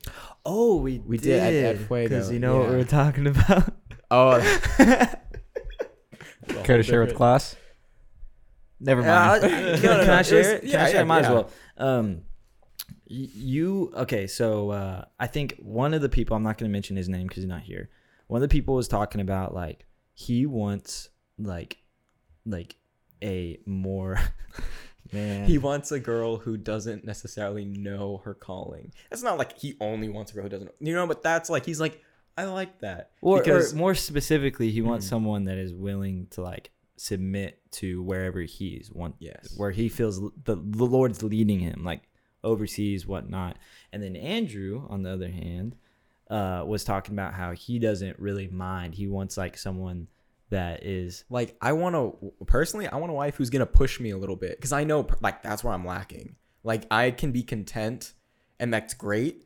But like my family is, my parents make this very clear sometimes. It's like you can do more. You know, you can work harder. You know, and I don't want my wife to be prod me with a stick, but like you know, but like like come on now. But you know, like sometimes I do need that push. I recognize that. You Mm-hmm. know, now like other people, I know that's not the case, but each their own temperament. So like a power couple type scenario, you know? like in in the sense of like I I'm not the kind of guy like if I'm good with what I have, I don't need to get more, you know. Right. But and that can work for a lot of things, but it doesn't work for a lot of things. But uh, How did we get on this? Because we were talking about Okay. the callings change. Oh yeah. You know? So then, So like, the, is- or the the big question, I guess, don't even. what is our calling? Okay. Okay. okay. Right. One of Oh right, right. one, yeah. one of my my favorite verses. I I put it up in my apartment. Paul is writing. It's in Ephesians four one. He says, "Live a life worthy of the calling you receive." Hmm. And I have it up there for me as like a okay, check your heart. But when we like look at it deeper, it's like, what is the calling we receive? You know, to be the city on the hill. Like, I could be that calling to just Andrew, or I could be that calling to thousands of people. Either way, like there are challenges that are posed with both of them. Mm. Well, that's the question. Is it? I think what you're asking is: Is it an individual calling, or is it a calling that we all have? You know, like there, there's like callings. Like one of the things that I, I was, I've been thinking about, and that you know, I've, I've heard a few pastors say is like, why, why, why are you always asking God to give you guidance when you don't follow what He already said in the Bible? Like He already told you to do these, like you know, uh, like make your bed. No, but like Yeah, you know what. I'm saying? Like th- there's little like proverbs and and just different commandments. It's like, hey, Mhm. do this, do this, do this, do this, and it's like, or he said something, and you're like, bro, God, why don't you speak to me? It's like, he's like, like, why don't you have." listen? exactly. No, that's totally like what comes to mind is like the when Paul writes how to the requirements for being an elder in the church. You know, mm. it's like be a man and one wife, don't be a drunkard. I don't know verbatim, you know, but it's like there's certain requirements, and those aren't like extra things. Like no, like you're like God, why aren't you calling me to, to be an elder? Well, buddy, because you're you keep looking this way and that way. You keep doing this, you know, like before you go for shooting for the moon, like make sure you're good where you are. Mm. You know, like I can't, you can't go and be a pastor if you're lying all the time or if you struggle with being with commitment, basic commitments. How are you going to mm. commit to a church if you cannot commit to like your friend about Right. dinner Oh, plans? preach. Well, that's a great point. Like on the point of you said the calling which you've been called. This is personally like what I've been working through for the last like 4 years. Is I've been really asking myself like what does it mean to be a great man? And then it's like what that the people that I look up to that are great men, what were they doing when they were in their 20s? And am I doing that? So like or I think even more than this, not even to look at someone else. Sure. I think, okay, like what is the imaginary version of the older Bailey? Like what is the imaginary version of the great man Bailey that has like discipled people and Yeah. and that loves people well and that knows people, you know, and has led people to the Lord and and less even less than like the the things that I've done, but more of like who I am in in heart and like to Yeah. people. Like, do people know me? Do like do I know people? Do I care about people? Like all of that those things. And then asking myself, okay, does does that man do this today? Or Yeah. this today? Does he like go seek out, you know, his friends to love today? Or does he, you know, focus on, you know, making money? I don't know. No, yeah, that's you can honestly apply that to everything. You know, we ask like what the people person that we want to be, what would they do now? You know, like you see like the all my investing friends, you know, like Warren Buffett, Bill Gates, or those rich people, you know, like they're very wealthy. They've been very Warren Buffett is a pure investor. That's how he made his fortune. What did he do when he was in his 20s and his 30s and his 40s? And you also look at that in the context of like that's where that's where that led him, right? And because at this point, that's the fruit he's born and stuff like that in terms of money. Mm. You know, he worked hard, he invested, did all this stuff, and this is where he's at. You know, like we have plenty of people like in their that we know in their 40s and their 30s and stuff that are serving the Lord faithfully and wholeheartedly, and they're producing so much fruit. and discipling people. And it's like, so what did they do? You know, at the very least, like what did they do to prepare? You know, and to learn how to do these things. Like if I say, okay, when I'm 40 years old, I want to like know, have, have read the Bible, know the Bible inside and out, uh, read all these books, you know, be learn, be a worship leader, you know, any of those things. Okay, then I need to start learning guitar, or I need to read my Bible and at least cover to cover now, so I can start studying it cover to cover, or start thinking like, okay, like how am I gonna afford all these books if I want books like that? Like, Mm. you know, you have to back, you have to set that goal. Like, okay, where do I Yeah. need to? What do I need to do, and when do I need to do it? I I think that really kind of goes back to this like perception and reality type thing. Like, like for instance, the podcast. If I'm not spending time with the Lord, how can I expect this to be fruitful? Like, do I have false presuppositions about my life that are not congruent with my walk? Do I think I deserve something that I don't deserve? Do I think that I'm greater than I actually am?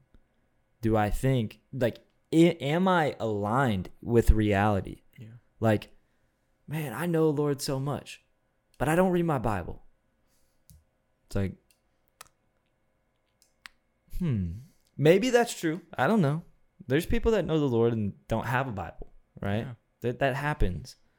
But that might be an indicator to be like, okay, bro, like really check with yourself, you know? Oh yeah, you can.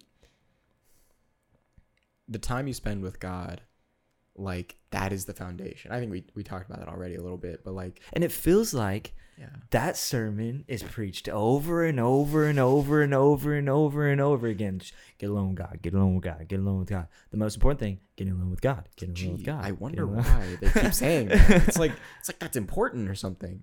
Yeah. You know, like that is that was like the biggest thing for small. Like when when I started leading a small group, it was I made that conscious effort to like spend time with the Lord, like praying, reading my Bible. That was that was how I figured out what to talk about at small group. I'd read my Bible, like a specific section. I'd read through like I read through a book like Daniel through the week, or I'd read through like Ezekiel or whatever I was reading. I'm Like, what can I learn from this chapter? And then I'd write it down. And by the end of the week, I'm like, okay, this stuck out the most. And that's what we talk about. Sometimes, most of the time, it worked. You know, sometimes it didn't. And I had to, you know, I had to learn. I learned a lot of things with that. But that time spent with God, reading, and then also in prayer and praying for these guys and interceding for these guys, like that played such a like a tangible role in what I was able to do in their lives, like ministry wise. Like I was able to serve them, love them, and we formed a good friendship. That wouldn't have happened without God. God was in the mm. room. There are like I can tell you specific parts, like points in the semester where it was like, this is God. There's no way, there is no way that this happened without God having his hand on it, Yeah. you know, or this conversation or anything. Mm. I think you know you have a good father when he never stops teaching you, when he never stops caring enough to like to help refine uh, refine a certain personality trait, and that's you know, you know we talk about like when am I gonna get a break, right? This accelerated hero's journey at the beginning, but it's like that's one of the glories of the Holy Spirit. It's like in in our relationship with God, it's the one thing in life that never ends it's the one thing where we can never be like as close as we can be mm-hmm. you know Yeah. like and it's good to stop and like receive like oh god you love me so much like this morning i was just like i was just like after reading some of these things and i just took like 45 minutes or something like that just to sit and just kind of like in my own way i started to really discover like okay how personal like personal like time with the lord is and how it can change over time. Mm-hmm. And like my like one thing that god was showing me is like a big way him and i spend time together is just by like observing reality around.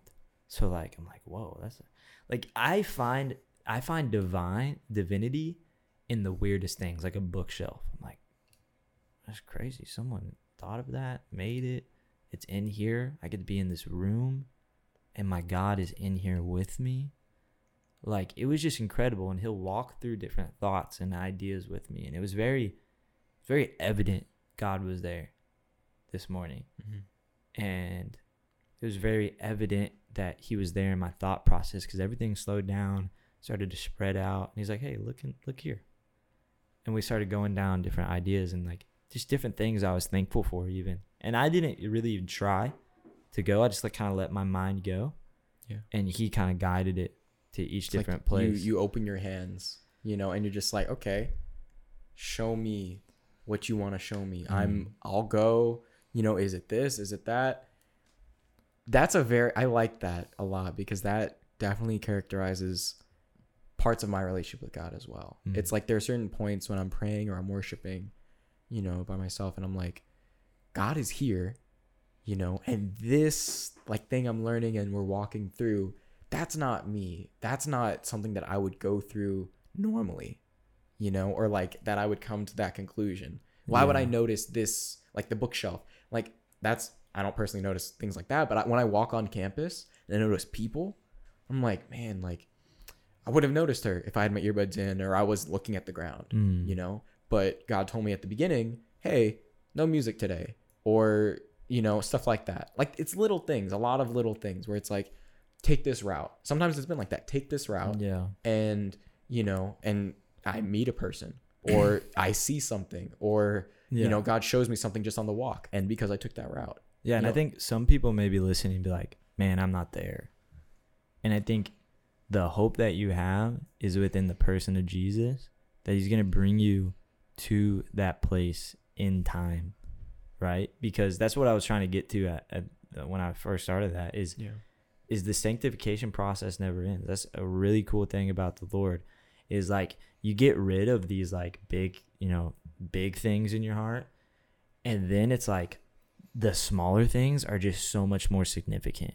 You know, you've gotten rid of like, you know, whatever it is, pornography, you know, drinking, smoking, whatever, Yeah. these like big things and it's like like you get rid of anger, boom, boom, and then it goes down. It's like oh now now i want you to focus on like your attention what are you paying attention to Yeah. what is your focus what are your hopes what are your dreams and it starts to refine and refine these smaller things and it almost seems like the further down you get those smaller things just expand to big things to you. But what's cool about that is once you get rid of the bigger things you can start to hone in on your purpose in christ a little bit more every single day. Because like I was talking to the pastor Pastor Norman uh yeah. GT Austin that's what it's called? Yeah Pastor Norman of GT Austin Michael Norman and we were just we had a really great conversation he's he, he calls himself a kinetic processor so not like a external processor a kinetic processor and he I was talking to him about how I this year my focus has been organization and discipline. Mostly organization, but a little bit of discipline there. Like and I think it kind of goes hand in hand. Mm, i would agree with that. Um, But I was like asking him okay, it's like do you like how how like what's the process of like coming up with your sermon? And like is it led by the Holy Spirit while you're speaking or is it like follow the notes and he's like okay, first off, you know, I never fully follow the notes just like how I planned it out. And he writes, you know, sermons for some of the branch churches too to kind of follow so they're all synced up on, on the same thing. Um, but then we were kind of just talking about the the process in general. He's like, well, there's so many things I could because because once you you've really been in this book, once you're really connecting to God on a regular basis, there's so many things that you could talk about. That's why it's sometimes hard to decide what to talk about on here, you know, with Yeah. you guys because you guys are awesome. Every person I have on here, I'm like, I'm excited to talk to them.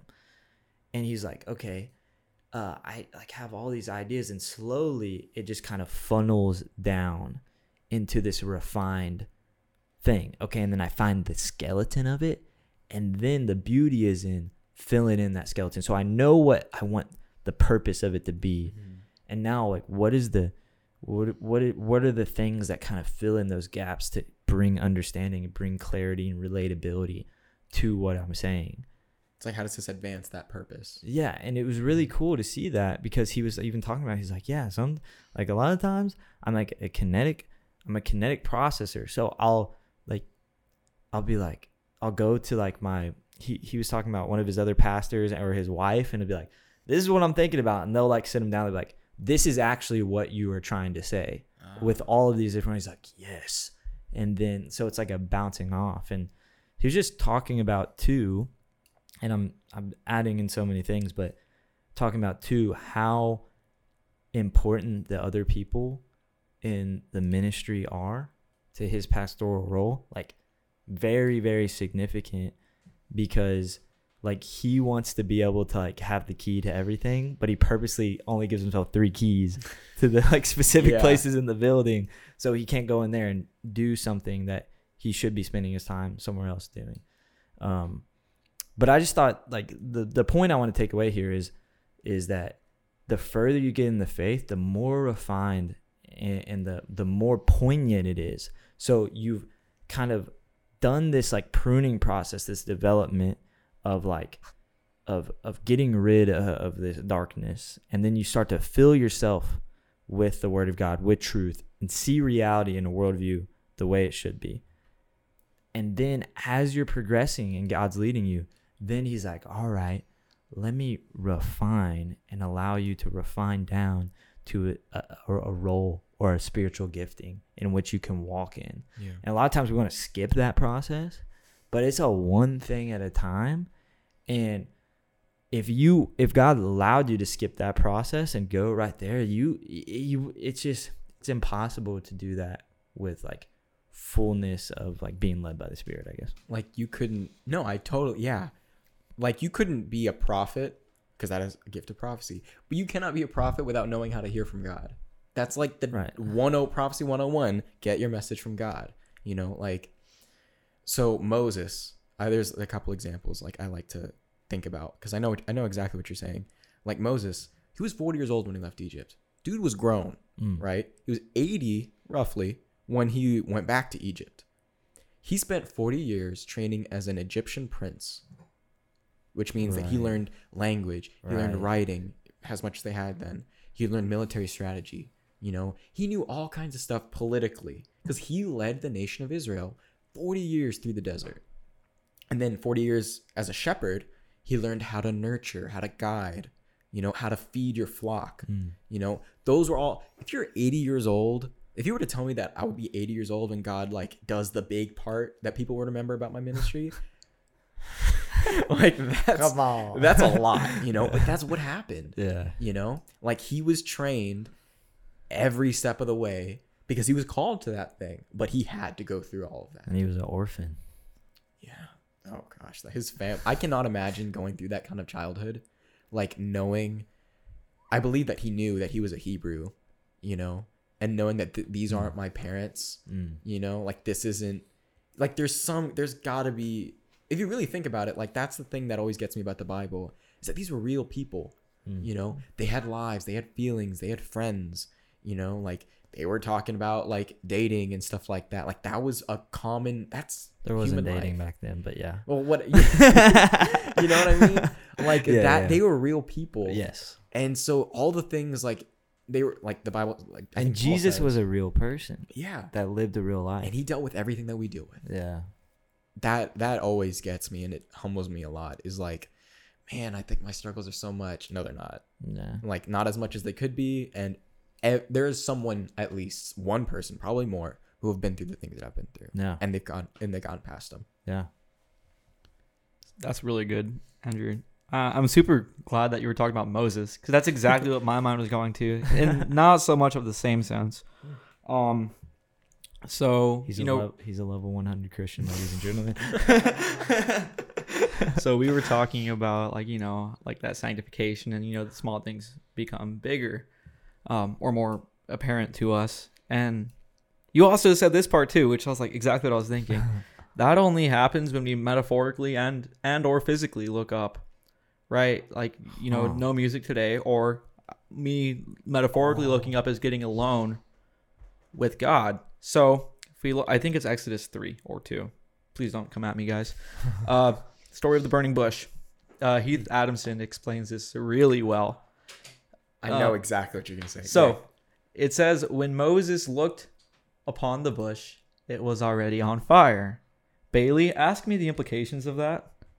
What what the implications are that the bush was already on fire? I'm so glad you asked. it implies that you know, because that's that was holy ground. God said, "Take off your sandals. This is holy ground." That implies that there is a period of time where Moses was walking on holy ground and didn't know it. He was too busy looking down that he didn't look up and see a burning bush. You know, God threw that bush, and and he totally missed the fact that God was in his presence, right? And that totally just like emphasizes the fact that we need to be okay with you know suscepting ourselves to God's will. Hey, Andrew, no music. Hey, I want you to you know fast social media, or hey, you know go to this park. You know what I'm saying? It's like, dude, Andrew was so excited. He was like, bro, I know exactly where you're going with like this. I I've heard this I've heard a sermon on this and I loved it because it's like God is always moving. Mm. There's like he made the world. You don't think he's gonna do something with it? Like he's not gonna like he's doing something. You just gotta look around, ask him, how can I be a part of what you're doing? yeah. You know, if you don't look up, then you're gonna miss it. Well, I think a good like it just brought me back what y'all were saying back to when you were a kid. You don't know why your parents didn't let you go here or hang out with that person. You didn't know the purpose of it, and you're Yeah. like, "Mom, why?" But then you did it because you like love your parents, or maybe because you had to. Yeah, there was no choice. yeah, but uh, that's because you were a kid. I, I don't know, but, but in the similar way, it's like, wait, why not music? I love music. That's that love and trust, right? We don't have a relationship of hope and fear Mm. as much as we we love God and we trust God, and that's why we do those things. Like, yeah, music is not gonna kill me. It's this is Christian music too, so it's not like I'm listening to anything bad.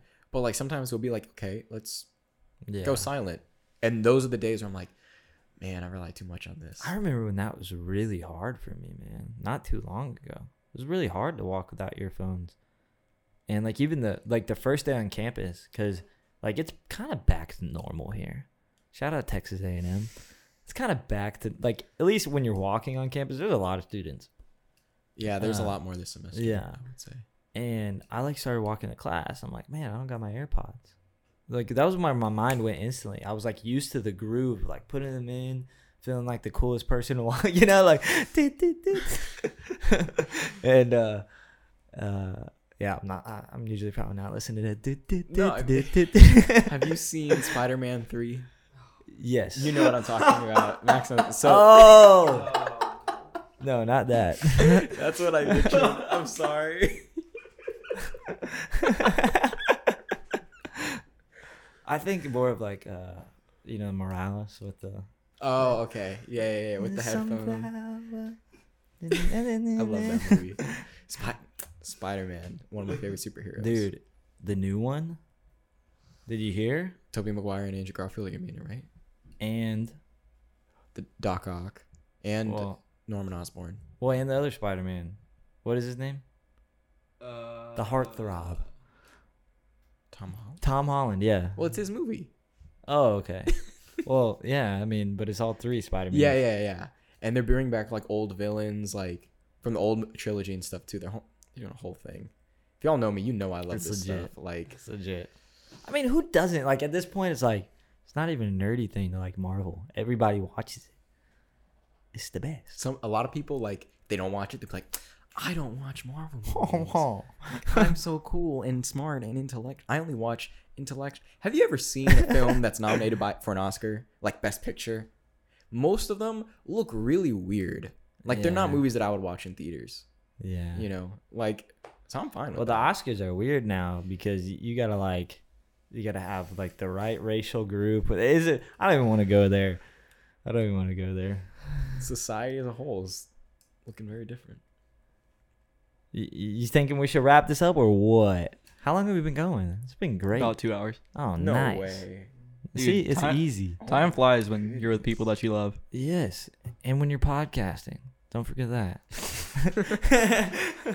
Bro, it's so weird to think of it like podcasting. Like the way I'm thinking of it, like we're just talking. You're just chilling. yeah, and I'm just pushing some buttons every couple seconds. But Yeah. besides that, we're just talking.